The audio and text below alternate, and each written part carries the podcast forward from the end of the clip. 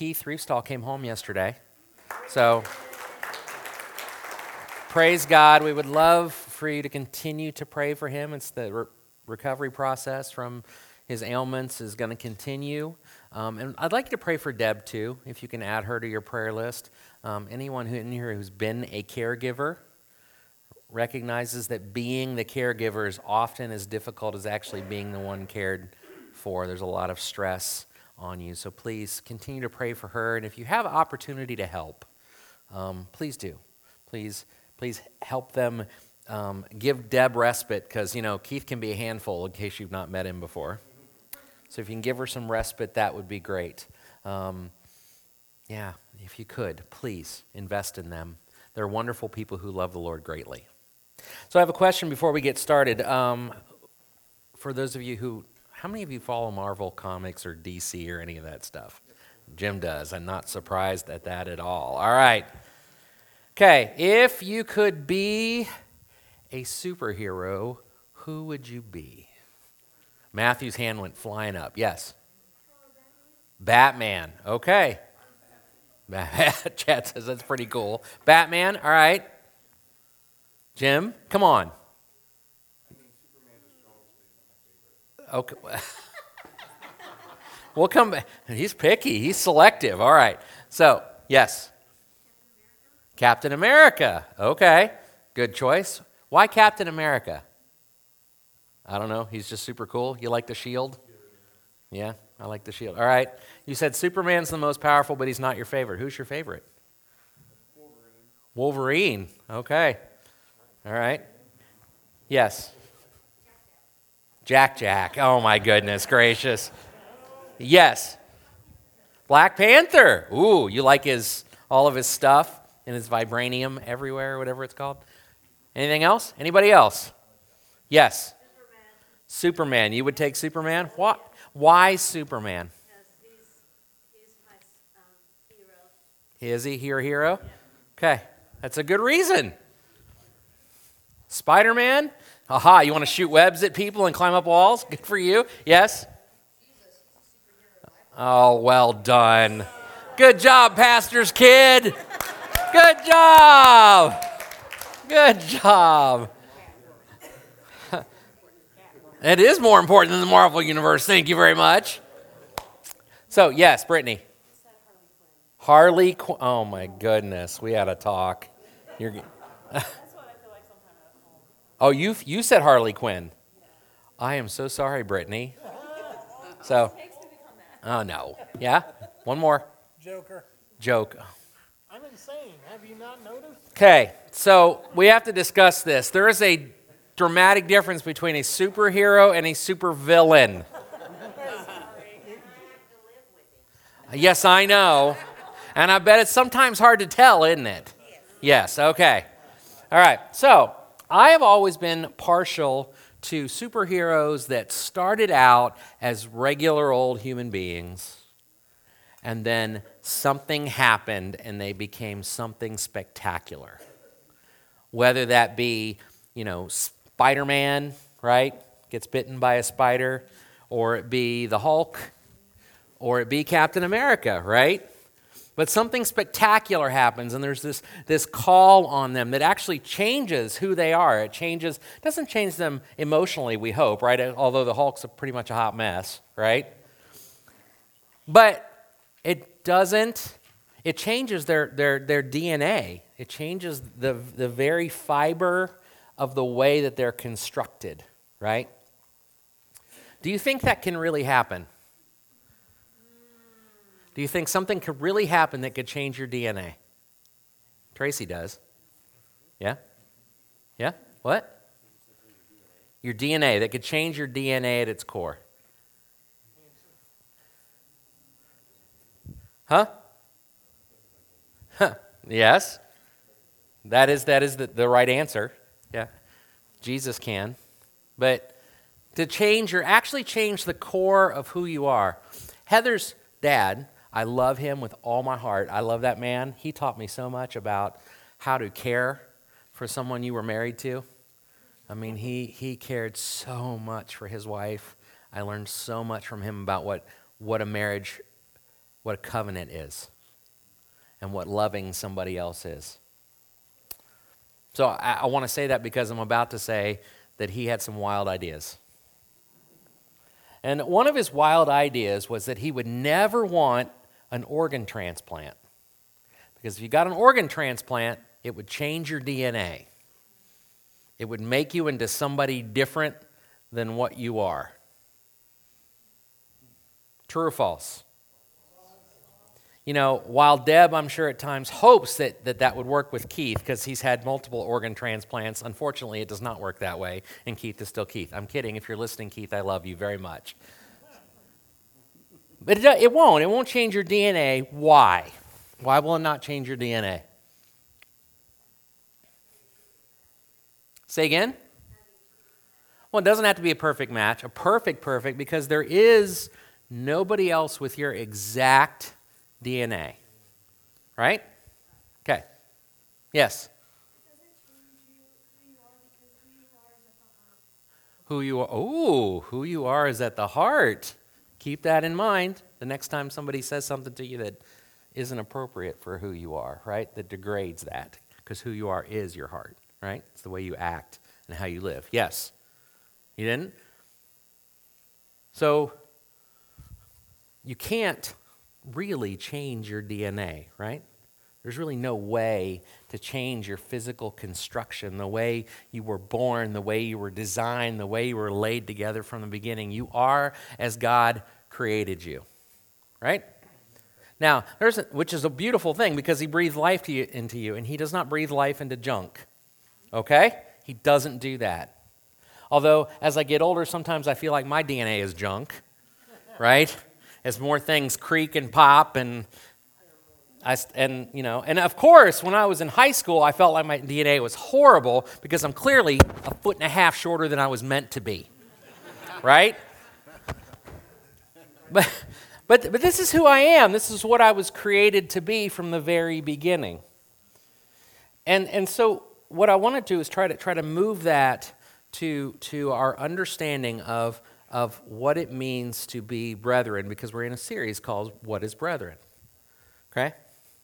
And, and our basis, our DNA, who we are, our identity, has been pretty consistent since the time that we formed as a tribe. And I would call it a tribe. If you were in our class this morning, there are many different people in this world that follow the Bible and, and desire to follow the Lord and glorify God and do some things slightly differently. And I would say that, that they have a whole lot of DNA that's similar and some things that are slightly different. That doesn't make them any less the people of God. It just makes them different people. Right? And so, so I think why do we want to discuss what is brethren and why does that matter? Well, it's very simple because just as each of you and each of us has a, we're all human, we share how much of the same DNA? Any guesses? It's like 98, 99% plus. We're that similar. There are very subtle differences between us, and yet some of us are six foot ten, and some of us are five foot something on a good day. Right? Some of us are skinnier and some of us are rounder. We're just built that way, right? Now, there are things I could do to help that, right? Some of us have darker skin and some of us have lighter skin. Some of us are male and some of us are female, right? Right? But those differences are so subtle in our DNA, at our basic core structure, and yet it makes us very different to one another in this world. Now, what I want to discuss today are some of the distinctive parts of the brethren DNA. Because as Jason will get into next week, I, I, really believe that our distinct DNA has something in particular to offer the world. Just as, as I believe that each of you has something particular to offer the world because God has made you that way. Does that mean that they're all that, that, that the brethren is the, the only way that, that Christ can be expressed to the world? The big fat answer to that would be no. But it is the way that this tribe is called to. And it is the way that God, I believe, constructed us. And so we're going to talk about a few things that make us us. If you were here last week, you got to hear Dale talk about in class and in the sermon about some of the, the things over time that have described us, some of the phrases we've used. We are people of the Bible, right? The Bible, the whole Bible, and nothing but the Bible, right? What were some other phrases he used? Do you remember? Ding, ding, ding, ding, ding, ding, ding, ding. Okay, work on that one. All right, so for the sake of time, I don't want to go into it. But he used, he used multiple phrases to describe who we are and what we are about and what we have been about since the beginning. I'm just going to go through four things Four things that I think are distinctive about brethren, about the way we look at the Word of God, about what we're called to be and who we're called to be, and the witness we're called to provide in this world. Because again, I don't believe we're the only witness, I believe we are a unique witness. Because our DNA, we share much with many churches, but it is a little bit different. So, what, what do I want to look at first? Well, first, we're going to call them brethren distinctives because they are referred to as that throughout much of the literature I've considered and read, and that Dale taught me. um, but, but also because I think it is part of what makes us distinct, right? Those little subtleties and differences in your day and era. What makes you taller or shorter, rounder or skinnier, whiter or blacker, right? Lighter or darker. Make sense? Male or female? So let's go. So our first one is this one. Uh, distinctive number one following God requires, doesn't just suggest, requires community. It, as I said in class this morning, it might be given away in the name. Brethren, brothers, sisters, right? Together, this kind of idea that it requires community, it requires us to walk together. That's a difficult one because I think that we often believe that we can walk our, our journey of faith in a silo. That my relationship with God is my relationship with God rather than our relationship with God. And yet the scriptures do not bear that out. Certainly, there is a private component. Jesus, at times in the Garden of Gethsemane and others, when he was greatly troubled or in difficulty and needed to approach the Lord, walked away from God or walked, not walked away, ooh, that'd be horrible, walked away from the people of God for a moment of time, right? To work on this horizontal relationship. But if we look at Jesus' ministry, how much of his ministry was spent alone and how much of it was spent with other people? The vast majority of the time that Jesus spent that we see documented is with other people. Some were ardent believers, some were not. We know that there are things that he said at various times throughout his ministry that caused people to walk away, right? And yet Jesus didn't say, Don't let the door hit you in the butt. I'm doing this by myself, anyways. Jesus believed and demonstrated that community is part of, of what it means to know the Lord, to walk with the Lord. We've talked about it in class this morning. We talked about the peoplehood formula, the idea that God has always been calling us back to Him as His people. I will, I will be your God and you will be my people, and I will dwell with you. The brethren, we really have historically believed that we must work together in community. It, it requires that. If we are going to follow the Lord, we must do it together. It is not just alone. And I think it's a powerful thing because the truth is, in our, in our world today, we try very hard to isolate each other, isolate ourselves from one another. Uh, our communication systems are as digital and as faceless as we can make them, right? We, we do our best to do that. If something's going wrong in, in our home or in our marriage, uh, we don't generally bring it to everybody else and tell the free world something's going on. We try to keep it to ourselves and figure it out ourselves. And I'm, I'm here to tell you that's not, that's not who we're called to be. We're called to recognize that we cannot figure it out always for ourselves, and sometimes we need each other. Community is required for us to interpret the will of God. Let's look at Peter and Paul. Would you say Peter and Paul both? Did I say something bad? Yeah. Bye, Macaulays. I love you too.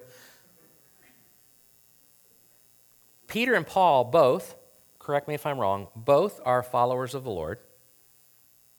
Both have access to the Holy Spirit, yes? And yet, did you know that Peter and Paul disagreed? If we look at Galatians 2, verses 11 through, t- through 13, Paul is speaking, and he says, But when Cephas, that's Peter, by the way, came to Antioch, I opposed him to his face. I got up in his grill because he stood condemned. For he regularly ate with Gentiles before certain men came from James. However, when they came, he withdrew and he separated himself because he feared those from the circumcision party. And then the rest of the Jews joined his hypocrisy, so that even Barnabas was carried away by their hypocrisy. Paul gets in Peter's face and he says, Peter, why do you act one way when nobody else is around, but as soon as other people show up, you act completely differently. You change what you're doing.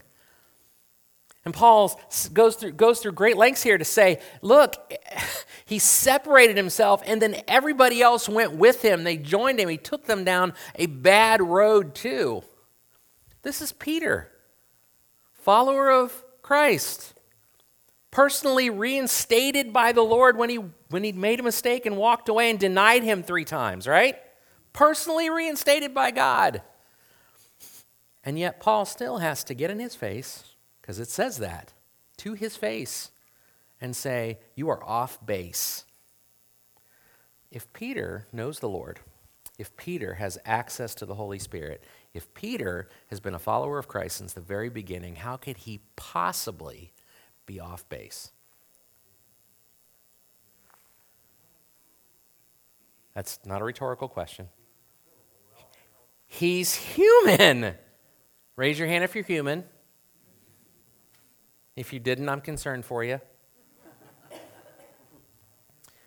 You're a human being. I am a human being.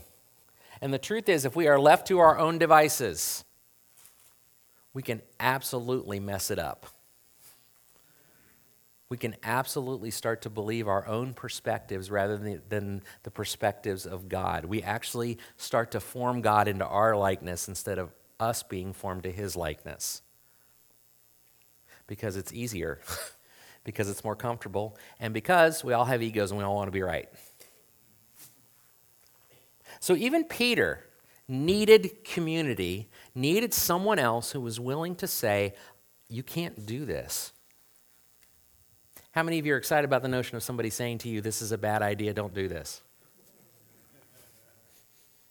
I mean, if I thought it was a bad idea, would I do it? No, I think it's a good idea, of course. Why don't I want you to stop me? But the reality is because we are all human beings, we need each other to do that. So, interpreting God's will for us in our lives, who we are intended to be, what we are intended to do, how we are intended to impact others, believe it or not, you cannot do by yourself. Do you want to believe you can do it by yourself? I certainly do.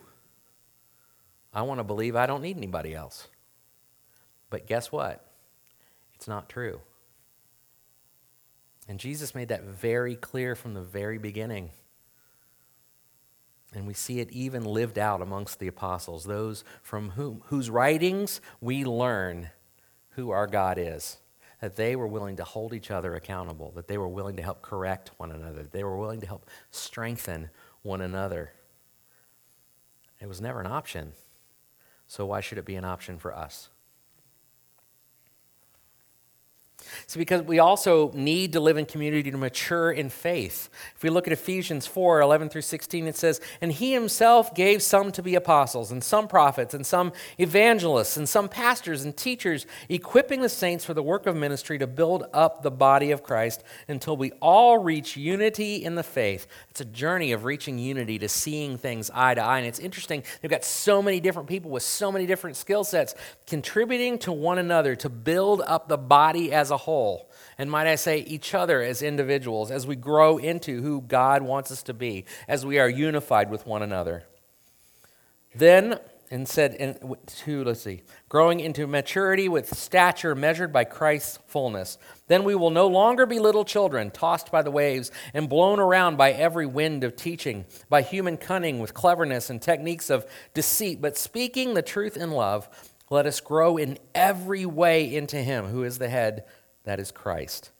From Him, the whole body, fitted and knit together by every supporting ligament, promotes the growth of the body for building up itself in love by the proper working of each individual part. Hands cannot do what feet do.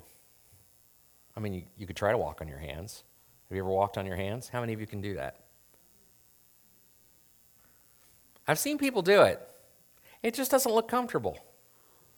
It also looks a little dangerous because I know me and I'm a klutz. I would hurt myself and probably everybody else around me. It would be great. The problem is, even in our faith walk, the reality is that, that, that I, I, I'm a klutz there too. I lack skills that I was not endowed or gifted with. I love, love music. I am a horrible musician. I've, I've been playing guitar for on and off 15, 20 years. Do you know how good I am at it? I'm horrible. I'm absolutely horrible because it is not my gift. I continue to do it because I enjoy it. I love it. And honestly, because my wife smiles, which is great because that's my motivation for lots of things. But it is not my gift. It is not what I'm good at. And if I desire to be blessed to worship with each other, with us all together as we're, we're hearing the word of God expressed in such an amazing way through music, because music is a powerful, powerful, powerful thing, I cannot do that myself. I need talented people who are gifted to do that, to do that with me.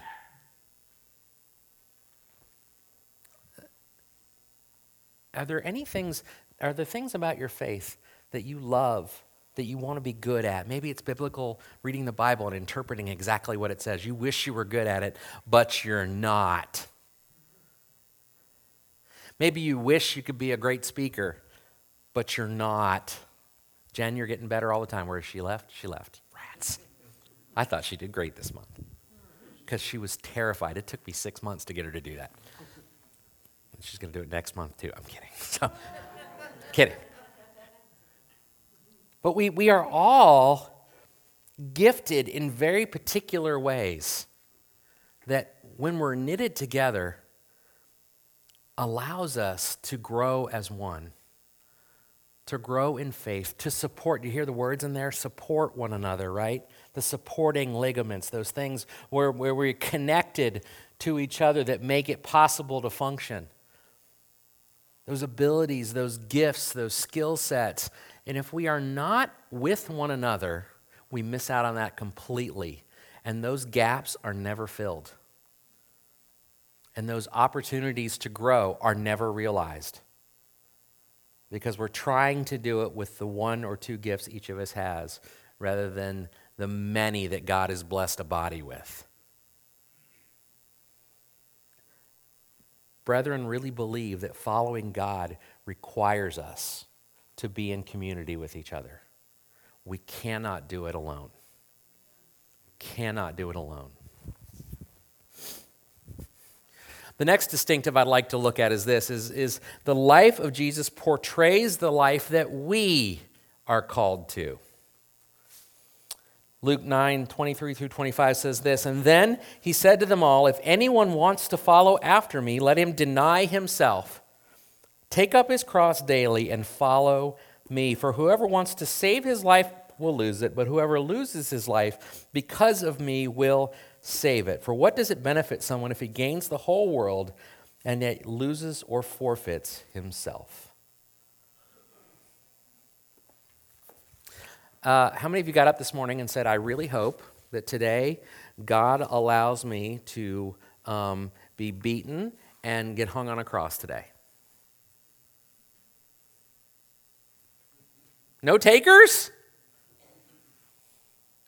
I don't, I don't know that, I don't think Jesus wants that for any of us either. But he does hope and pray that we will understand that part of following the Lord means denying other pieces of our life.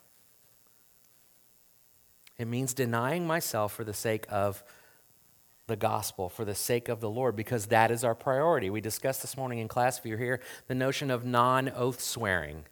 The idea that brethren do not generally believe in swearing oaths. And we had to reconcile how you can not swear an oath with the notion that if you're in a court of law and, and you're taking an oath, we hope a witness in a trial will take an oath, right? We hope they will. We hope someone in our military will take an oath to be loyal to our nation, to fight alongside you. You can't really, if you're on a team or in the military especially, if you can't trust the person next to you to be with you, you're in trouble, right?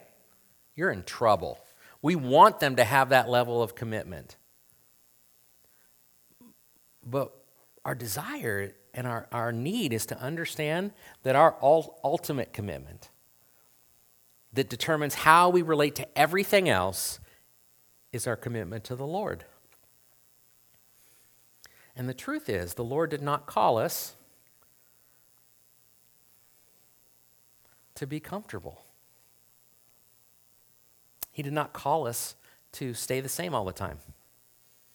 What he called us to was to grow in Christ likeness, to pick up his cross, to understand that we are going to have to give of ourselves just as he gave of himself.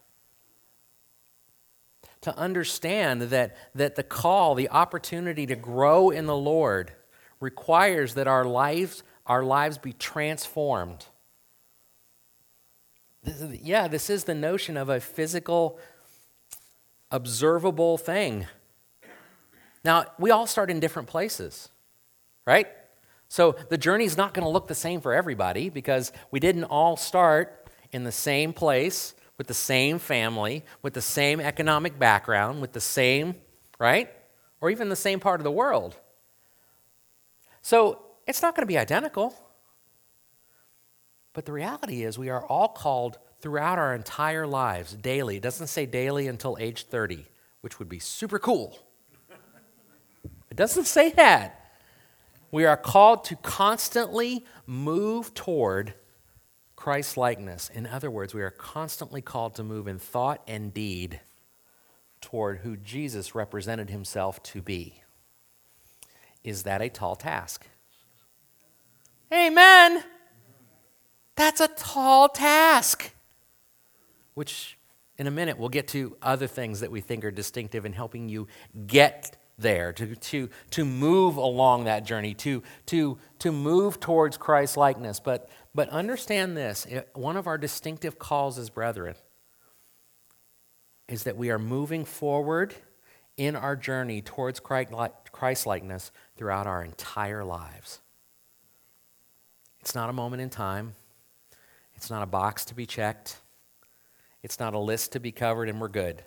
It is a constant desire to daily make choices, to set aside ourselves for the sake of what God is calling us to. You have to leave behind what was to live into what could be. And that's exactly what we're called to do. And I, I want to make sure we understand that. That it's not just a system or not just saying all the right things or doing all the right things in little bits and pieces here and there. It's a constant movement toward the Lord because He is our master and He is our guide and He is our salvation, right?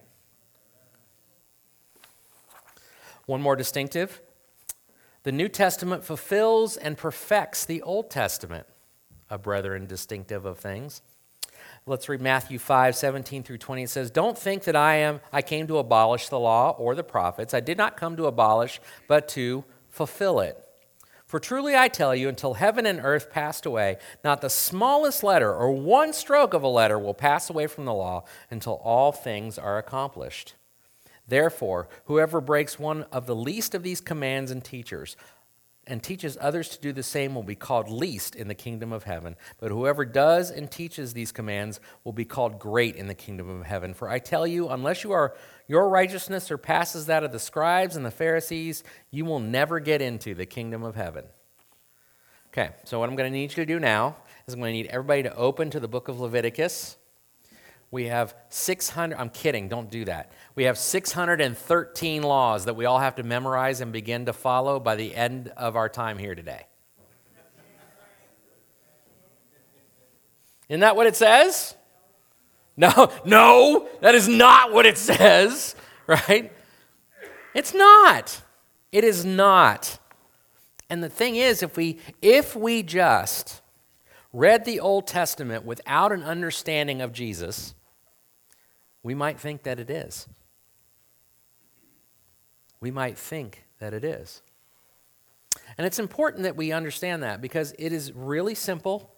It's a really simple place to get to to see our God as two different gods the God of the Old Testament and the God of the New Testament. Because if you read them in a silo, they feel different, right? The God of the Old Testament, if you made him mad, would do what? He'd smite you, right? Okay. The God of the New Testament, you feel like if you make, you make him mad, what does he do? Forgives you and loves you and hugs you. And so what you say to yourself is, this doesn't make any sense. I can't connect these things. One of the distinctives about what it means to be brethren is to read the message, the goal, the why. We talked about that this morning too, the difference between why and how, right? The why of the Old Testament, why the Old Testament is written the way it is, why things happened the way they did, why God acted as he did through the eyes of Christ in the New Testament. It's to understand who our God is, what he personifies, and interpret the Old Testament through those eyes through that lens. It's important because that's what allows us not to follow 613 Levitical laws before we leave here today. I'm not up for that, by the way, because I like bacon. I'm just saying. So I would encourage you if you if you come across a passage in the Old Testament that, that gives you concern, because there are places in the Old Testament where, where God tells his people to wipe out an entire people. That's a lot to swallow, right? I would encourage you to pause and try to see this text through the eyes of who you know your Savior to be. What does this describe? What does this mean? How could this make sense through the eyes of Jesus? Because without that, we could end up all kinds of confuzzled. One of our distinctives means we read the Old Testament through the eyes of our Lord Jesus Christ as he's explained in the New Testament. Does that make sense? One might even say that the, uh, Dale, Dale Stoffer would probably say that the, the Gospels are primary. They are, they are the primary driver for our understanding of all the rest of Scripture. And I would say probably so.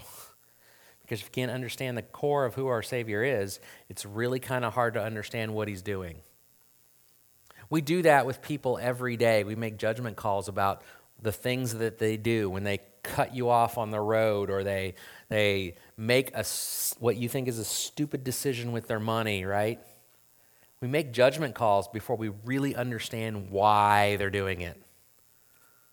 What about their history is causing this? And why does this make sense to them? Because it clearly does. It clearly makes sense to them. We just don't often understand why. We can't see the whole picture. The New Testament helps us understand why so that we can see the whole picture of Scripture and the whole picture of who our God is. The last distinctive I want to talk about is the Holy Spirit. The Holy Spirit is essential for understanding Scripture. 1 Corinthians 2 10 through 16 says this Now God has revealed these things to us by the Spirit. The Spirit searches everything, even the depths of God. For who knows a person's thoughts except his spirit within him? In the same way, no one knows the thoughts of God except the Spirit of God. Now, we have not received the Spirit of the world, but the Spirit who comes from God, so that we may understand what has been freely given to us by God. We also speak these things not in words taught by human wisdom, but in those taught by the Spirit, explaining spiritual things to spiritual people. But the person without the Spirit who does not receive what comes from God's Spirit, because it is foolishness to him, he is not able to understand it, and since it is evaluated spiritually, the spiritual person, however, can evaluate everything, and yet he himself cannot be evaluated by anyone. For who has known the Lord's mind that he may instruct him?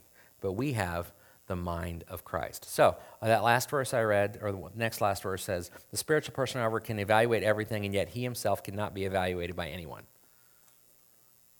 So, if somebody gets in your, in, in, up in your face and says, That's not what the Word of God says, you get to say what? No, you get to say, I'm, a, I'm, I'm powered by the Spirit. I know what it says. I don't have to that would be contrary to everything I just said three points ago.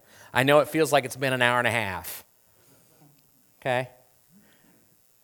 But, but there is this notion, this idea, that we think we can just intellectually sort out the scriptures. Guess what? I'm sorry to tell you this, but your brain's not big enough. My brain is not big enough. Did you hear that, CJ? My brain's not big enough. Sorry. The point would be this we cannot sort it out on our own. Even with each other, we cannot sort it out on our own.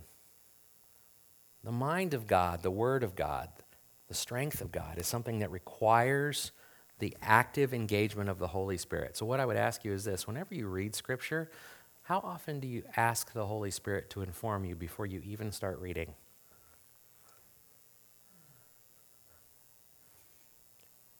Because you cannot figure it out without Him. In fact, it says that without Him, it's foolishness, right? It doesn't make any sense. Christianity is not all about human logic, okay? It's this thing called faith. You have to trust. You have to believe. You have to know that there is a force in this world, and his name is the Lord, who is greater than us, whose ways are greater than our ways, and whose understanding of what it means to live in this world and to grow in maturity and to, to be righteous and to, and, to, and to grow in Christ is beyond what we can understand on our own. Because my little brain can't do it because I will try to rationalize it all. How many of you does that make you cringe when I say you can't rationalize your faith? Look, some of us want to be able to rationalize everything. And if I can't rationalize it completely and make sense of it, I get upset. That bothers me. Right? Does it bother you if you can't make sense of it all rationally? Yes. Some of you, I know who you are. Okay? and i am with you. But the reality is that if we are to ever truly understand who God is and who He wants us to be, we have to trust that we cannot always rationally understand everything. Because our God operates at a level that is heads and shoulders above anything we could logically and rationally understand. We operate in days and minutes and, and at most our lifetime, God operates over centuries and millennia, thousands of years. The path that He has carved out, we can't even hope to see without the help of the, of the Holy Spirit. Our minds aren't big enough to handle it, our eyes aren't wide enough to see it. So, why would we be crazy enough to think that we can? When Jesus is about to ascend to heaven in Acts chapter 1, his disciples say to him, So is now the, the Lord's day? When's it coming? Is, is, can we put it down on the calendar? Can I mark it down so we can build up to that day? We'll be ready to do it.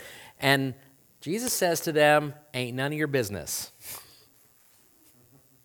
That's what he says. It ain't none of your business. Only the Lord knows when this is all going to happen, right? Only the Lord. That irks me. That drives me bonkers. I would love to know exactly when think don't, don't you live by your calendar? I live by my calendar. If it was just on my calendar, it'd be so much easier. His ways are greater than mine. And if he says I don't need to know, I have to trust that I don't need to know. And I have to trust that he has a reason for telling me that. It could be because I would put it on my calendar. The Emperor Constantine, the Roman emperor who's um, often given credit with introducing Christianity to the Roman Empire, do you know when he gave himself to the Lord? On his deathbed. He waited. He waited so that he said he could do everything he ever wanted to do and then get salvation at the end. How many of you that's your plan? Oh, that's good. That's a bad plan. Don't do that. Because he had decided he could manipulate God, he could manipulate the system. He had it planned out, he knew exactly what he wanted to do. I am not here to say whether or not God forgave him and he's in, in heaven right now. I cannot tell you that. But I can tell you, I'm pretty confident that's the wrong way to go about it. You can't, Bill's going down. That's the wrong way to go about that, too. You cannot manip- manipulate God. And yet, if we know absolutely everything there is to know, will we not try to manipulate it? Read the New Testament. Have you read Jesus' discussion with the Pharisees? That is repeatedly the challenge.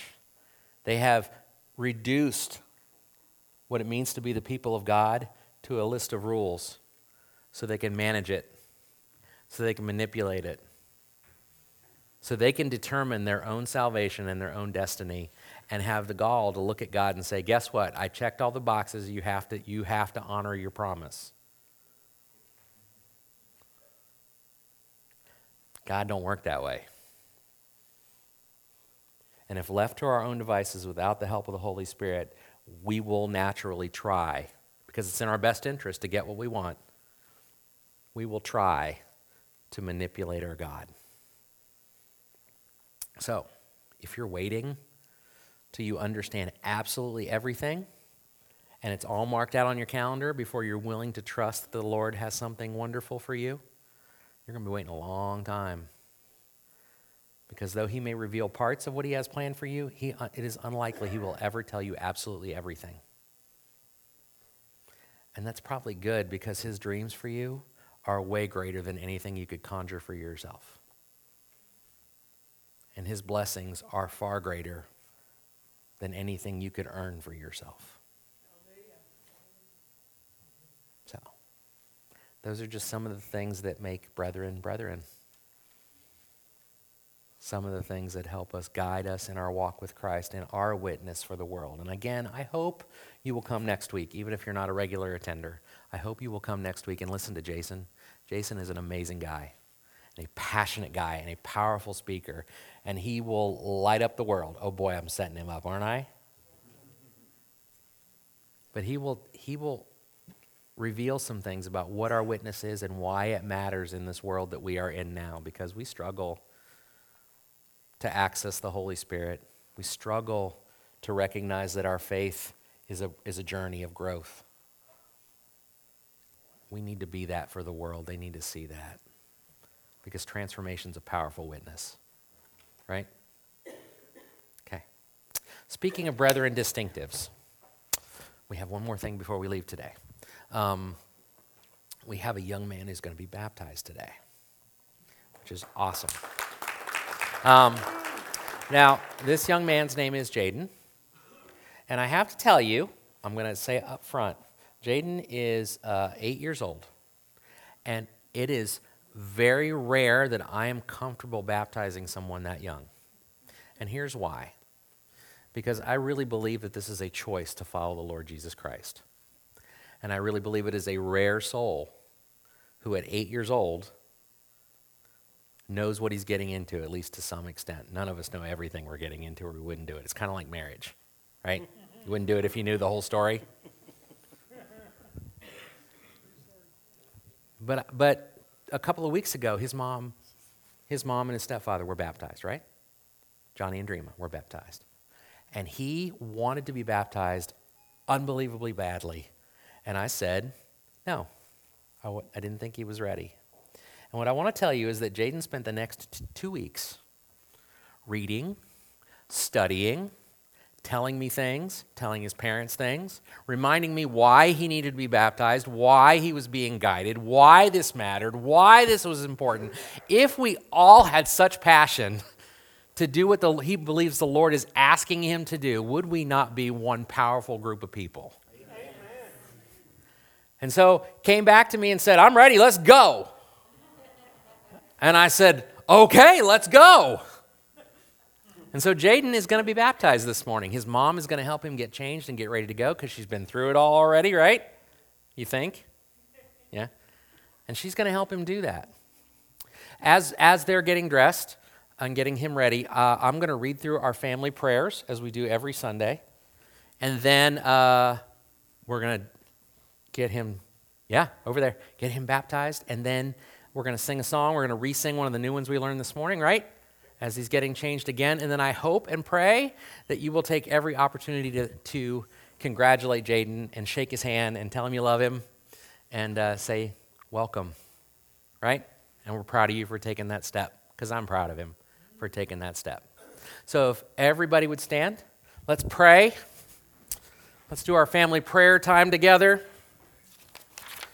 I have a list this morning. Let's begin with this. Uh, Missy Cummins has a praise for WRE. Two of the four schools have started back up doing WRE this week. praise God for that.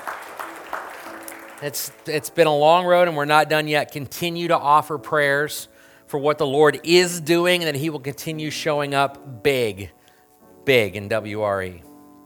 Holly Morris has asked for prayers for the troops who would like them home safely, and then also for Mike and Terry who are in Florida. Tim Tillman has asked for prayers for a friend, Greg Penorwood. Um, I can't read that. Di- he has problems with diabetes, um, and it's affecting his eyes, and he is currently on disability. We would ask for prayers for strength for him, um, for him to be able to find peace in those challenges and, and even find healing, because our God's pretty impressive. Diane Gamble has asked for prayers for Bud Jackson. He's not feeling well. Um, he's got a bit of winter depression going on. And a broken what? Vertebrae? Did he break a vertebrae? Oh, that's the next one down. Woo! Okay. Chuck Gamble has asked for prayers for Jean Gamble. Broken vertebrae, right? Uh, she's been dismissed to home. She still has back pain, but it is doing better. We would ask for continued prayers for that, right? Okay. Carol Klein has asked for praises. She has a praise for the women's Bible study that's being done on Wednesday nights here. Nancy Beatty is leading that. She would like to thank the Lord for Nancy as a teacher. She's doing an amazing job. Uh, and she would also like to encourage you to come. Encourage you to come if you need to be encouraged, if you need a time, if you need people to pray with, to walk with, to talk to about where your walk is with the Lord. They have a new study every week, so if you're jumping in now, you're not going to miss anything, right? Because it's a new study every week. And miracles. And miracles. There you go. Praise God. Um, this week's is Why Am I Suffering? I have a study on suffering. Uh, if you're suffering, which a lot of us are, don't miss out on an opportunity to be blessed by other women who are also seeking God's light in times of difficulty. Please, please come for this time of encouragement. She'd also like to say she has answered prayers. Uh, she had an exam on uh, 123, right? And she had good results. We like good results, right? Cancer free. You're still cancer free again. We'll keep it that way, right? You what?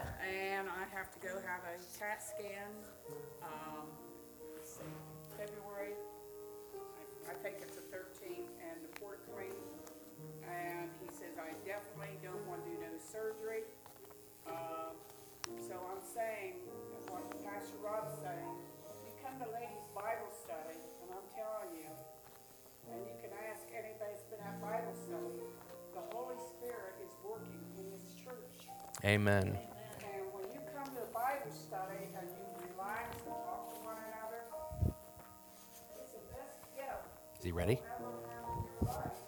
Ladies, please come and see what God has for you. Absolutely. Okay. Yes, Susan.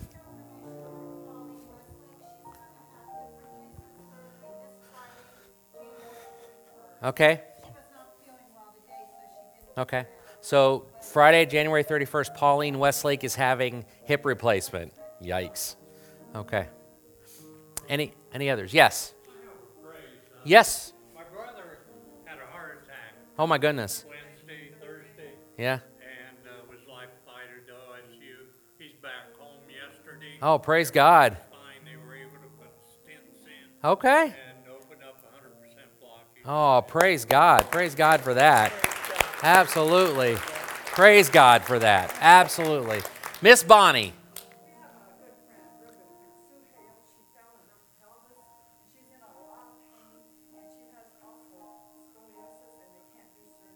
Okay. And what was her name? Sue Hagel? Hale. Sue Hale uh, has scoliosis and fell and broke her pelvis, so they can't do surgery. We'd like the Lord to do something amazing, right? And that the ther- okay. And your son, Bill, he continues to heal, and his nerves continue to grow back together. Yeah. Yep, they are. Okay. Let's let's pray that it'll keep going, right? Yes, Mark. They're still continuing uh, radiation poisoning on my dad. Okay. Okay. Um, uh, they had a few years ago. They had Mark's dad has been um, doing a test. They challenges with radiation poisoning, and they're continuing to run tests to try to figure out what that is and to try and figure out how to mitigate it, right? How to help. So, all right. I am going to go, yeah. Thank you for praying for my great uncle Uh huh. and my third cousin, Yep. Yep. And their families after the loss. Yep. Th- Holly, thanks you for praying for Daryl and young Daryl, right? Yep. Okay. Hi, guys in the back. How you doing? Do y'all want to come up front? Come on. Come on. Come on. You can clap for Jaden that way. He'll be super excited. Come on. I want to go to my mom, not up front. It's hilarious. All right.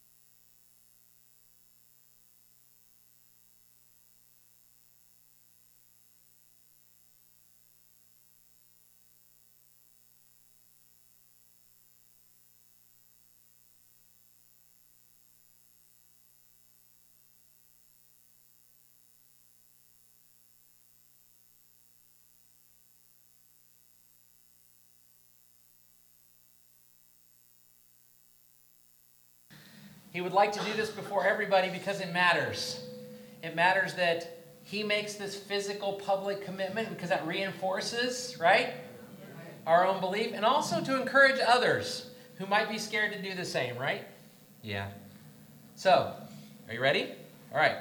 So, do you believe that Jesus Christ is your Lord and Savior? Yes. Do you believe that He has taken away all of your sins? Yes. Are you promising to walk with Him for the rest of your life? Yes. And do you know that He has got awesome stuff planned for you? Yes. Awesome. Are you ready? Okay. Can you get on your knees or are you too short? Sweet. All right. So you need to put your fingers on your nose. Yeah, you want you're gonna want to do that. Okay? You're gonna go down three times. You ready? So today, Jaden, I baptize you in the name of the Father. I got you. And of the Son. You need to breathe. Good. Okay. And of the Holy Spirit. There you go. So proud of you. Change. Okay?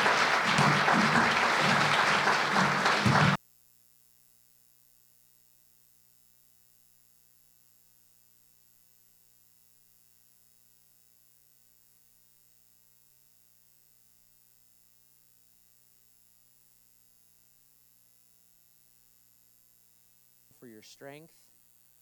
We are thankful for your mercies and your grace.